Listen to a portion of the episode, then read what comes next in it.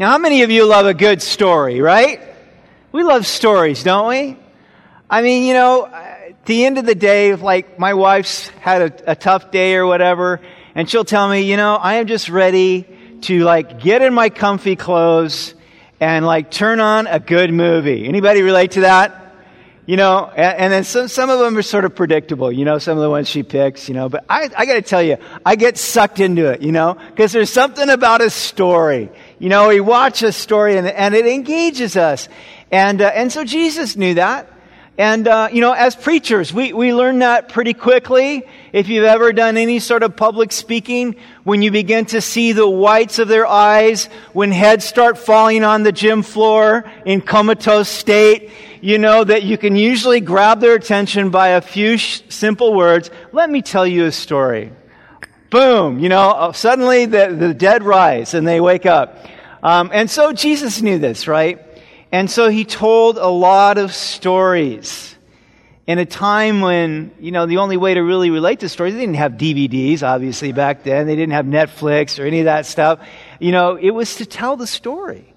And so as he talked to the crowds, you know, he told stories and these we call, you know, they're known as parables, meaning that he set alongside of a, of a story about earthly things heavenly principles. And that's what the parables are like. And it says that wherever he taught the, the multitudes, he would not teach them anything without teaching parables.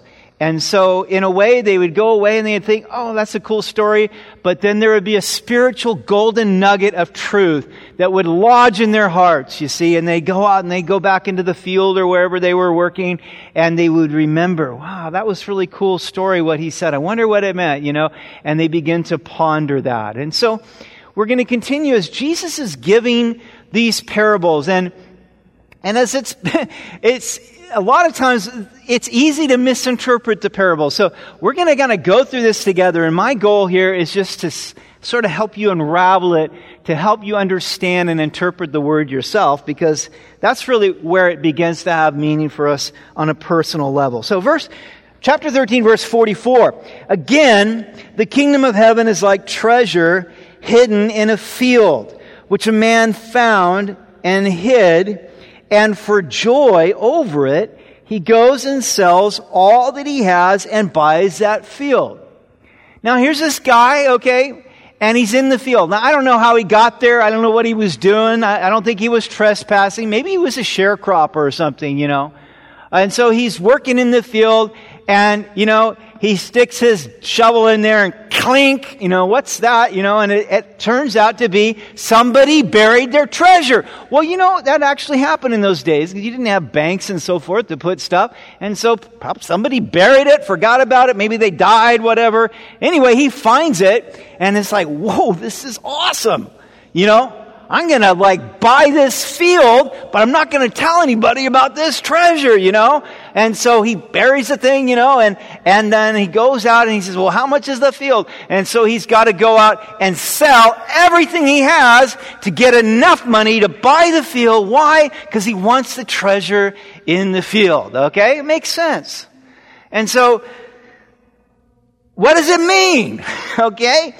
So there's been a lot of people that say, well, okay, so, you know, the, the, the, treasure is like the kingdom of heaven, you know, and, and then, you know, it's so good that when you find it, you want to just sell everything you have, give up everything, and go, you know, get that treasure, the kingdom of God, and, and, and it's going to be uh, just a great treasure for you. Well, that's, there's some truth to that. I mean, it is, it's a good thing to obtain. But the problem is couple couple problems. First, we know that in the parable of the wheat and the tares, uh, Jesus said that the field is the world. Okay, he told us that, and these parables have consistent symbols. So the field is the world. So we might question and say, well, what is the kingdom of heaven doing buried in the world? Something's wrong with that picture. And the second thing is, is that, is that if in fact we are the man in this story, you know, what did we sell to buy the gospel? Huh? What did you ever sell to get Jesus? It doesn't work that way. Let me tell you, you know, I, I, I didn't sell anything to get Jesus because Jesus found me. Amen? All I had to do is say yes. The gospel is free. Amen? You don't sell anything to go get the gospel. And somebody tells you you got to purchase the gospel, they're not giving you the gospel because Jesus said, freely you have received, freely give. So that's the problem. Well, then if that's not the interpretation, then what is the interpretation of this parable? Well, the man who finds the treasure, well, first off, the field is the world, as Jesus said. And who is the one that is finding a treasure in the world? Well, it's Jesus Christ. You see, the whole thing is, is that, you know, he was in heaven. Everything was cool. he was, he was with the Father from the beginning. You know, the Bible says that in the beginning was the Word, the Word was with God, the Word was God. And yet, as he looked at man in the field of this world, he said, there's a treasure there. There's a treasure there that I want.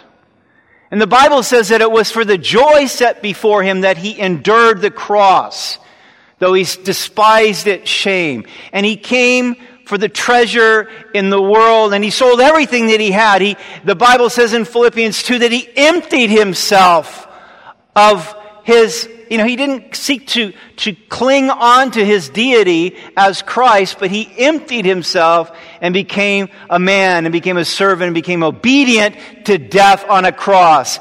That's what he gave up. Why? To get the treasure. Who's the treasure? You. You're the treasure. You are the joy that was set before him. You are his bride. And he sold everything to get you, you see. And that's the meaning of the parable. And then he gives another one. Again, the kingdom of heaven is like a merchant seeking beautiful pearls, who, when he had found the pearl of great price, went and sold all that he had and bought it. Okay, so here now is, it's a little bit different, but it's similar to the previous parable. It's similar in that we see somebody that finds something and goes and sells everything they have to get it, okay?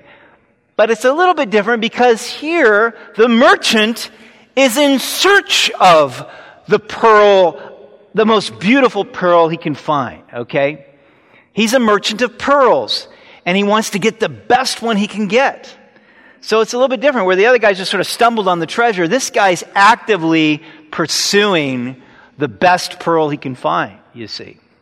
And so, so he finds it, and it's, but it's the same thing. When he gets it, he sees, oh man, I gotta have that pearl. It's beautiful. It's gorgeous. I'm gonna sell everything I have to go buy that pearl. Again, there's, this has often been misinterpreted. You know, we people, people will say, well, you need to get the pearl of greatest price. Well, what is that? Well, it's the kingdom of God, or maybe it's salvation or Christ or something, but you need to get that pearl of greatest price. And whatever you have to give up to get it, it's worth it, you see. Well, again, it's a nice idea, but is that what the parable really means? And again, same problem. We didn't sell anything to get Jesus. In fact, we weren't even looking for Jesus. That's the bottom line. It's not like any of us were looking for Christ. We weren't really looking for salvation. Most of us were pretty happy just to sin. Amen? That's the BC days, okay? I wasn't looking for Jesus. In fact, Paul said in Romans 3:11, there is none who understands, there is none who seeks after God. No not one, the Bible says. We weren't seeking after God. But Jesus was seeking after us, wasn't he? You know, in Luke's gospel, Luke chapter 15, Jesus gives three parables. There's a parable of a man who lost his sheep and he leaves the 99 to go find it. There's a, a, parable of a woman who lost a coin and she searches her house until she finds it. And then there's the parable of a man who has two sons. And one of them goes and he says, Dad, I want my inheritance now. And he goes out and he squanders it on wild living, you know. And, uh, and, but the father is looking for his son to come home. And when he comes home, he runs after him, you see. In all three of those parables, who's doing the seeking? It's the Lord. It's the Lord who is seeking. In fact, he said that I came to seek and to save what is lost. That's why Jesus came. So once again, he's like the merchant in search of the greatest pearl, the pearl of great price, and he finds this beautiful pearl. And who's the pearl? you. You're the pearl of greatest price. Worth Jesus selling everything to obtain. Greater love has no one than this that he would lay down his life for his friends. You're the pearl of greatest price. Now think about how the pearl is formed. It's sort of an interesting thing. It's not like precious stones, diamonds or rubies or anything like that, in that it's, it's only formed within an organism, okay? It's quite unique in that way. And what is it? It's a little piece of dirt, a grain of sand, that gets into the oyster. And it, you know, it probably the oyster doesn't really like it. If you ever get a piece of sand in your eye, you know, and it's an irritant. It's this little piece of sand that's irritating the oyster, and in some ways it's injuring the oyster. So what does the oyster do? Well, it starts secreting this mother of pearl stuff. And it layer after layer after layer after layer after layer, and it builds this beautiful pearl that started out as a piece of dirt that was an irritant. Folks, I, I think that one through. what are we made out of? Dirt. How many of us have injured the Lord, offended Him by our sins, breaking His commandments? Every one of us. We've eternally offended a holy God. We've injured, we've irritated him. And yet, what does he do? He covers us over. He loves on us. He changes us. He takes us from being a little grain of dirt to making us a beautiful pearl. And how does he do that? He does it by working in our lives through his word, by his spirit, over time. You know, he, he makes us beautiful. And the Bible says that Jesus will present us to him on that day as a bride without spot, without wrinkle. We will be blameless. He'll present us blameless before the angels in heaven. Why? Because he loves you. Because he was searching for you. When you were lost and you didn't deserve him, he went after you. You see, that's the message of the parable. Now, let me just say that how many of you know that if Jesus gave everything, okay? We're in a situation right now after 19 years in the same house. We've just sold our house because there's a house that Cindy really, and I too, I mean, she's sort of, she saw it first and, and I love her, so I love the house, you see. Sometimes you don't need to know why they need to get it, you just need to get it. Amen? Um, but no, now I'm getting excited too. And the thing is, is that, so it's going to cost us basically everything we made on this previous house and, and then some. Um, but we're looking forward to the, the place it will be for our family, for our church family, you know, holidays. We're thinking all of that, of, of, of what we want to see this what we want to do there. You see, so how many of you know that when you spend everything you need, you know, you gather to spend on something that you're going to take care of that thing? Amen? You're going to take care of it. Why? Because it's an investment to you. It costs you something. And how many of you know that if, if you cost Jesus his blood, his very life, that he is bound and determined to hold on to you? Amen? You see, we're not holding on to Jesus. The Bible says no one can snatch you out of my hand. He's holding on to you. Why? Because you're his possession. You've been bought with a price. You're not your own. You belong to Jesus. And he's bound and determined to hold fast to you no matter what. No matter what this world throws at you. No matter what the devil throws at you, nothing can separate us from the love of God. Amen? That's what the Bible says. And why? Because he gave everything to get you. So, well, next parable, verse 47. Again, the kingdom of heaven is like a dragnet that was cast into the sea and gathered some of every kind, which was, when it was full, they drew to the shore and they sat down, they gathered the good into vessels, but threw the bad away. So it will be at the end of the age, the angels will come forth, separate the wicked from among the just, and cast them into the furnace of fire. There will be wailing and gnashing of teeth. Okay, now, this is very similar to the parable of the wheat and the tares, in that what you have here is you have a, a gathering of good and evil coming together, growing together, being together, and then at the end, there's the separation. There's the judgment. The good from the bad. But what does this all mean? Okay, so first off, well, let's take a look at this. Jesus, of course, was his headquarters was in Capernaum, which is on the Sea of Galilee. He had four out of his 12 apostles that were fishermen. At least, maybe more. Uh, but at least four of them were fishermen. Uh, everybody knew about fishing in that community. It was a fishing community. And so they understood this parable about a dragnet. Now, a dragnet, I had to look it up because I don't really know what that is, right? So, so a dragnet is something that, it's a very large net. It's weighted on the bottom, so it literally drags across the bottom of the Sea of Galilee in this case. It's got floats on the top, and then what would happen is they, they would usually plant it out in the sea by boat, and then they would take the ends, and people on the shore would just pull that whole huge net in, and guess what? You catch everything that's in the water between the, sh- the net and the shore. It just gathers it all up. And say, good, bad, whatever. Good, bad, ugly, you, you got it. It's all in there. The seaweed, the, you know, the, the fish, whatever, it's all there. So, so that's the parable. And Jesus says, okay, so the kingdom of heaven is like this. It's, it's like this dragnet. It's gathering both good and bad fish. And then at the end, those fish are going to be sorted out. The angels are going to do that. They're going to separate the wicked from the just.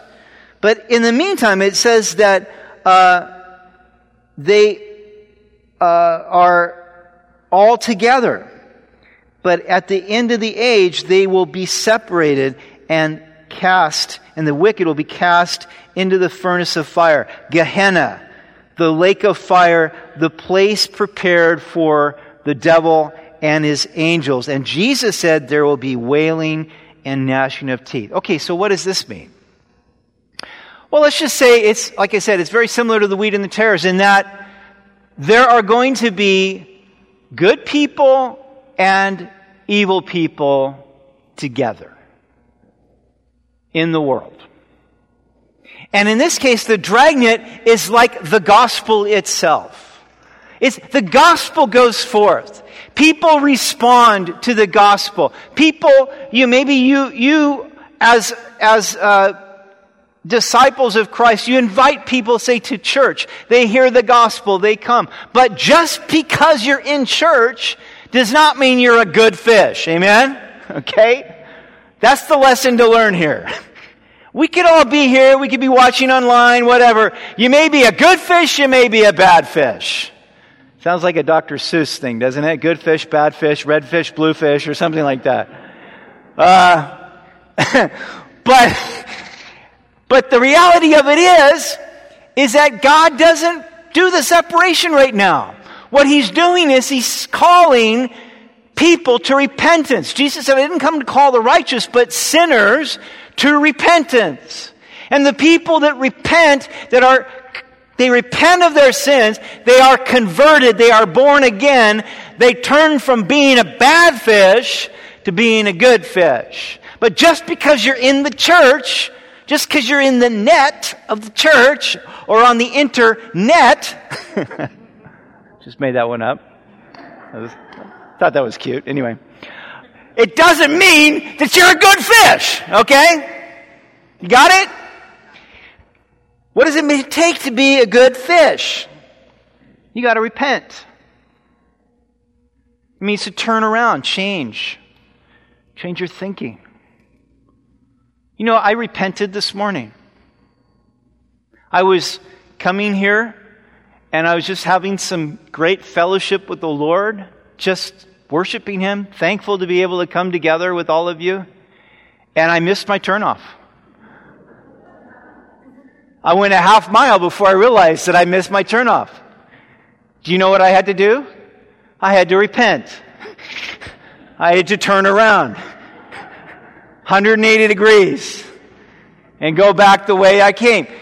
And, I, and as I'm doing this, I'm thinking, this is a great illustration, Lord. Thank you. I'm going to use this one today. That's what it means to repent. You're going one direction. You realize, ah, this isn't the right way. Better turn around. And you go the opposite direction. That's conversion. You've converted from being an enemy of God to being a friend of God. Amen. You converted from doing your own way and giving not a hoot or holler to what God wants you to do and realizing, you know what, God's way is the best way. I want to follow Him. And, uh, and so that's what it means. As it says in Acts 20, 21, they preached repentance toward God and faith toward our Lord Jesus Christ. Jesus said in Luke 13, 3, unless you repent, you will all likewise perish. So I tell you this because I don't want any fish thinking that because they're in church or because you know, they give in the offering or they do some good deeds or because they even read their Bible and they pray that they're going to heaven. But if they've not repented of their sins and trusted in Jesus Christ, church membership will not save you. Good works will not save you. Only that change of heart, repentance toward God, faith in Jesus Christ will convert and save you. And that's why it's essential that we know that we have done that. Amen? because we don't want any rude awakenings. We don't want to be like where Jesus said, Many will come to me on that day saying, Lord, Lord, didn't we do all these things? And Jesus said, Depart from me, you workers of iniquity. I never knew you.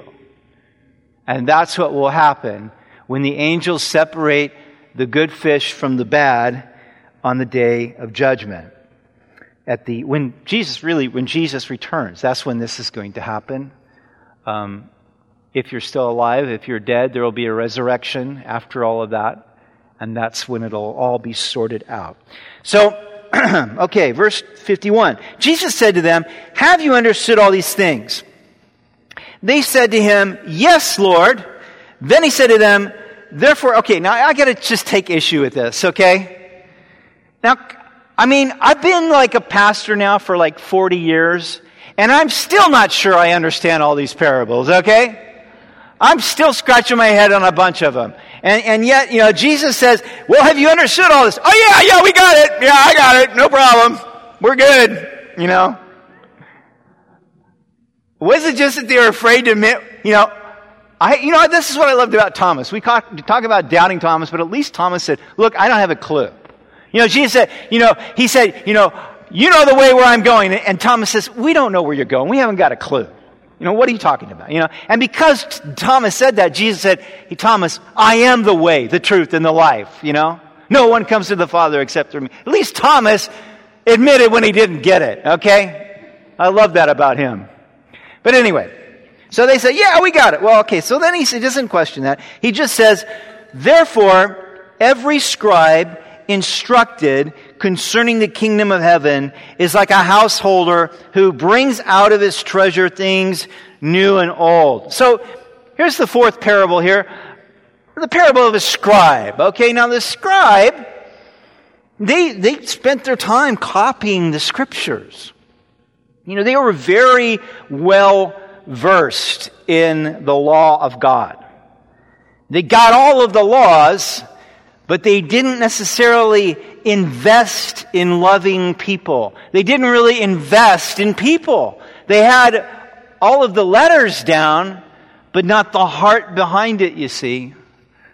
And so that was kind of the problem with scribes, and Jesus would deal with the Pharisees and the scribes a little bit later. But he said, but, but he points out something good here. He said the thing about the scribes is that they know the Old Testament. They know the, the old truths of God revealed in the, the Old Covenant. And if that scribe is taught about the kingdom of heaven, about the new covenant in Christ, you see, then they're like a householder. What's a householder? Just the homeowner. Maybe, maybe a wealthy guy that, you know, he was on lifestyles in the rich and famous or something, you know. And he's got all of these ancient treasures from Egypt or something, you know. But then he's also got the latest gadget, you know. And so somebody comes over and he says, Hey, let me show you what I got, you know, and he pulls out the old ancient conversation pieces, but he also points out the, you know, the latest gadget. And he, and he's just like, see? And, and, and Jesus is saying, that's what it's like, see? It's like a scribe that can bring out out of his treasury these things of, of old and new, things of new and old. Um, how many of you remember show and tell? Okay?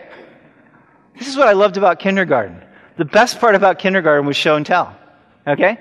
Because you get to go home and you get to rifle through all your favorite stuff. And then you get to bring something to school. You know, normally, don't bring that to school, you know, but show and tell, you get to bring it to school, right? So you bring it to school and you can't wait to just say, well, let me tell you about this. This is what this is, you know, and I got this when we went on our, our vacation. We went camping I found this and it was, it's a squirrel dropping. Uh, it's really cool, you know, whatever. Okay. You gotta, I was a little boy. Okay. You gotta understand that. Um, so, so, uh, but the thing is, is that you're, you're, not only do you have the stuff, not only are you showing it, but you're telling about it, you see. And that's, that's what this is like. It's like when you know the old truths of God and you know the new applications of those old truths. And you can say, look, this is what God just did. Like Justin was sharing about that night of united worship. You know, that's an, that's, that's an old concept. Getting people together to worship God. That's been going along a long time. It's been going, but, but it hasn't been going on like this because of what's happened over the last six months in our nation. And so we thought, and the Lord really revealed it to us just bring my people together to worship me, the church united, and the Lord blessed. And so it's exciting to be able to, to share the old truths of God, but also the new applications of how God is bringing to life those old truths in our lives. And we ought to be able to do both. We've got to be able to do show and tell, right? And that's the exciting part about knowing the old truths and having the new applications. So, verse 53. Now it came to pass when Jesus had finished these parables that he departed from there. And when he had come to his own country, he taught them in their synagogue, so that they were astonished and said, Where did this man get this wisdom and these mighty works? Is this not the carpenter's son? Is not his mother Mary and his brothers James, Joseph, Simon, and Judas? And his sisters? Are they not all with us? Where did this man get all these things? So they were offended at him. But Jesus said to them, A prophet is not without honor except in his own country and in his own house. Now he did not do many mighty works there because of their unbelief. Now, you get more details if you look at Luke 4, 16 through 30, which tells us what Jesus said, you know, how he opened the scriptures to Isaiah in the synagogue, and he said, you know, this is fulfilled in your hearing. And, and it says that the people were amazed at the gracious words that came from his mouth. They were just like, who is this guy? Wait, wait a minute, we know this guy. You know, I remember, you know, it's like people, some of you that have been here long enough, a long time. I remember like, you know, like somebody like Bill or Gene, you know, they've been here since the furniture started. Okay? Sorry, guys. But you know, you remember you, when you first came what Justin was like, okay? The PK, the preacher's kid, okay? And, some, and, I, and, John Ringling talks about this sometimes too, you know. Oh yeah, I remember that kid. He was all over the place, man. Just crazy. Uh, and that's the problem is that, is that, I mean, you know, it's not a problem really, but, but, but the issue is, is that when you know some, yeah, yeah, I knew you. I knew you when you were just like this little crazy kid. And sometimes, it's hard. To, now, these guys don't do that, but some, I'm, I'm trying to cover all my bases here. Yeah, I hope you get that. But, but, but sometimes it's hard to receive because you say, yeah, I knew you. Who do you think you are? I knew you when you were just yay high. And, and I know your family. I know your mom and your brothers and your sisters and, and you know, and what's all this that we hear about you? You go to Capernaum and you're doing all these miracles and, and what, you know, who do you think you are anyway?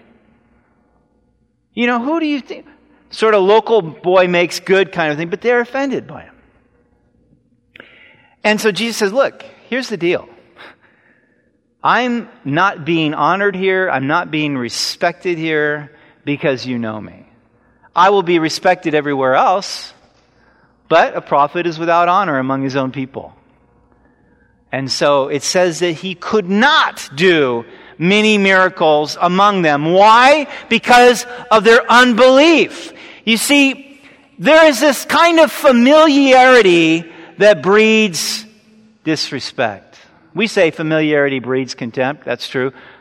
But here, really disrespect. He didn't respect the fact that you know, I mean, they should have put two and two together. They should have realized that, wait a minute. I mean, we've never heard anybody speak like this guy before. We've never heard anybody doing the kinds of miracles that he's been doing. And, and all of that's been getting back to us here in Nazareth. You know, wow, obviously God is with him. Even Nicodemus the Pharisee could put that together. You know, one plus one equals two. Okay, obviously we know that God is with you because of these inc- incredible, miraculous things you do. But they couldn't even give him that. They just disrespected him. Why? Because of familiarity. And we need to be careful that we not become so familiar with, you know, oh, the great, you know, the big guy in the sky. Wait a minute. No, he is the awesome, fearful, worthy to be reverenced, worthy to be honored, worthy to be worshiped, God Almighty, omnipotent. Amen? Yes, we've been brought near through the blood of Christ, and we are his children. Praise God, adopted into the family. But let us never, ever forget who we're dealing with. There's a familiarity that can breed contempt. It happens in families. You know, it's tragic that sometimes we are kinder to perfect strangers.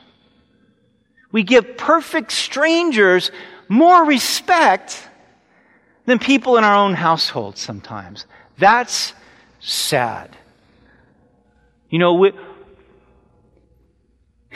in March, just as COVID was all starting to come out of the woodwork, okay, we had planned a trip to Maui. We had planned this with our family for a year. We've been saving up for it. And suddenly all this stuff starts coming down. And people say, Are you going to get on the plane? It's just like, it, unless God slams the door shut on me, we're going on that plane, you know? And, and so when we win. we had a wonderful time. I mean, it was really weird. We go, we had a restaurant one day, and then they shut that down, you know, and all this stuff happens. And by the time we got, I mean, we had a great time. We had a house, so we just cooked. It was fine. When we got back, you know, everybody was on lockdown, okay? So it was fine. We were, we were quarantined for two weeks along with everybody else in, in Idaho, you know. Uh, but the point of all of that is that while we were there, Cindy and I renewed our vows. We never renewed our vows. You know, we've been married 36 years. We never renewed our vows. And there we had our family on the beach, you know, our grandkids, our kids, our in laws, you know, it was great. And, uh, but this, let me tell you one little secret, which I can say after being happily married 36 years, we do not take each other for granted. We thank each other. We seek to be kind to each other. Are we 100% perfect in that? No, I'm probably more at fault than her, she is, frankly. but, but we work at it. We have bound and determined that we are not going to let familiarity breed contempt or cause us to disrespect one another or stop just being kind to each other. And that's what happened here. And it can happen in the church too. We can stop respecting one another because we get hung up in our little attitudes or opinions. And we let that violate the law of love, which tells us to love one another. Love covers over a multitude of sins and differences and opinions and blah, blah, blah. Don't take each other for granted. Why? Because that person in the body of Christ that you may have a tizzy with is a pearl in the eyes of Jesus Christ. Amen? And so are you. That person is a treasure in the eyes of Jesus Christ. And so are you. And that's why we need to love one another. Treat each other like pearls and treasures and precious stones and gems that we are in the eyes of Christ. Yeah, we're still under construction. At, at core, we're still a little bit of irritating sand. but the Lord is making something beautiful out of each of us. And it was sad because they didn't see that. Because they didn't see that, they disrespected him, they didn't believe in him. And you know what? Luke tells us that they took him to the brow of the hill. Now we're going to go to Israel. I'm not quite sure when that's going to happen yet. Is it going to be this February or maybe not till later? I don't know yet. Right now it's closed down. But we're going to go to Nazareth. And there's a brow of that hill and you can see the cliff right where they are going to push Jesus off. Why? Because they just thought he was too big for his britches. So we're just going to end your life, dude. Throw you off the hill. See, that's what can happen. And it's sad because he could have done many miracles in Nazareth like he did in other places, but they missed out on that. Why? Because they didn't believe in him. They took him for granted. They disrespected him. So,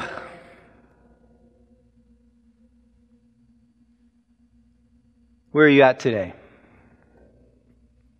How do you feel God is looking at you? I think sometimes we, after we've even received Christ, we've given Him our, our heart, we've given Him our life, but we wonder, you know, I don't really feel like I measure up. How much is good enough, by the way? Well, let me tell you, the moment that you believed in Jesus Christ, the moment that you turned from your sins and trusted in Him, God gave to you the righteousness of Christ in full, in totality. You cannot improve upon that righteousness that He gave you as a gift, that He credited to your account. Now, the rest of our life is spent, you know, trying to be like that, trying to be what God says that we really are in Christ. And we become more like Christ over time. But the Bible says that we are accepted in the beloved Jesus Christ. Amen? That's the way the Lord looks at you as his treasure and as his pearl. And that's if you know it. If you're here today and you've never received Christ, if you've never asked him in your life, if you've never asked him to forgive you of your sins and come and be your Lord and come be your Savior, or if you're online and you've never done that, then my word to you is make sure you're a good fish, okay? make sure that you make your calling and election sure. Make sure that today, I'm going to give op- opportunity today to get that straight. Don't just watch, don't just come to church, but make sure that you've been truly converted and that you know that the Lord is in you and He's changing you from the inside out. Why? Because you simply have accepted what He did for you on the cross when He purchased you with His blood. We're going to pray. I'm going to give you an opportunity to receive Christ. I'm going to ask those of us who have received Him, who know Him, just to join with me in this prayer also. Let this be sort of like my renewal of vows to my wife, you see. Her renewal of vows to me. Let that be that renewal of your commitment, of your dedication, of your love for the one who gave everything to gain you. Amen? Let's pray. Father, we just thank you for your presence.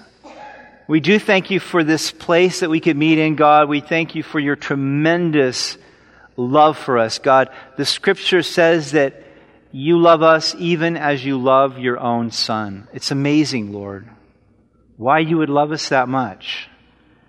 We wouldn't believe it if you hadn't said it, but you did say it. And Lord, I would just pray if there's any here today in this gym or, or watching from home that has not yet received you as Savior and as Lord, and they don't know where they would go. They don't know on that day of judgment where they will stand.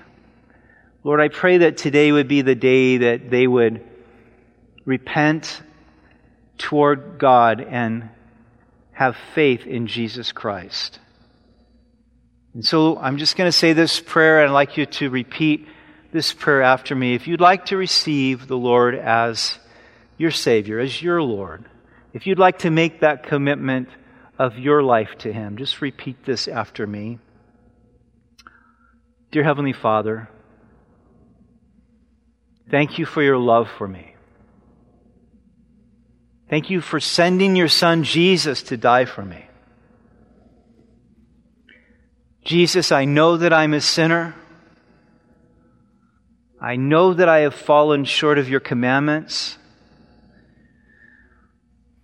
But I ask you to forgive me of my sins. I ask you to fill me with your love. I believe that you paid the price for my sins in full. And I believe that God raised you from the dead. Come into my heart and help me live for you. In Jesus' name, amen.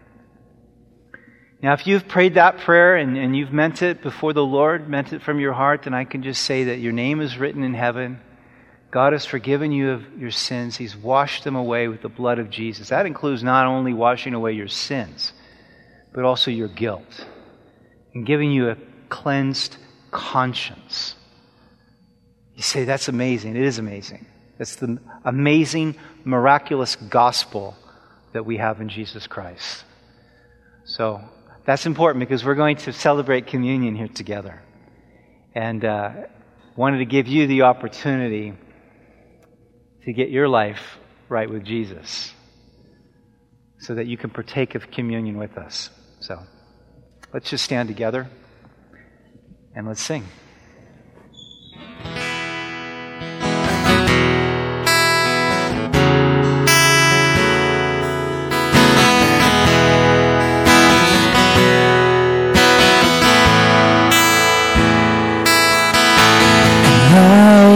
Of the world, you step down into darkness. Open my eyes, let me see. Beauty thy name, this heart adore you. Hope of a life spent with you. Here I am to worship. Here I am to bow down. Here I am to say that you're my God. You're altogether lovely, altogether worthy, altogether wonderful to me. King of all days, oh, so highly exalted, glorious in heaven above.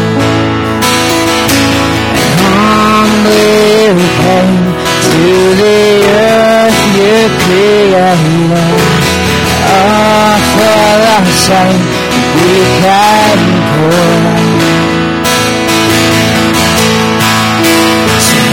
Offer to worship. Here I am to bow down. Here I am to say that you're my God. You're altogether lovely, altogether worthy, altogether wonderful to me.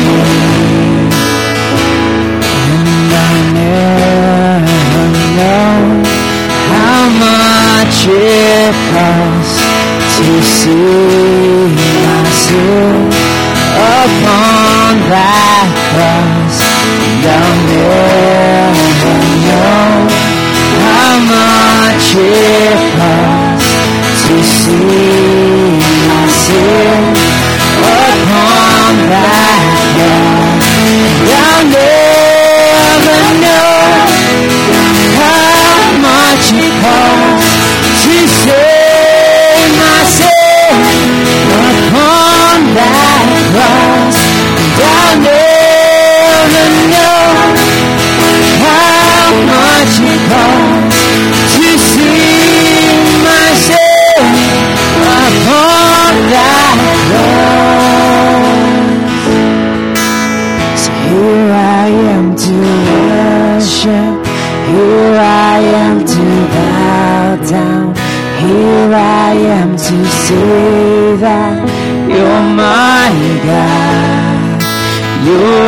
You're altogether lovely, altogether worthy, altogether wonderful to me.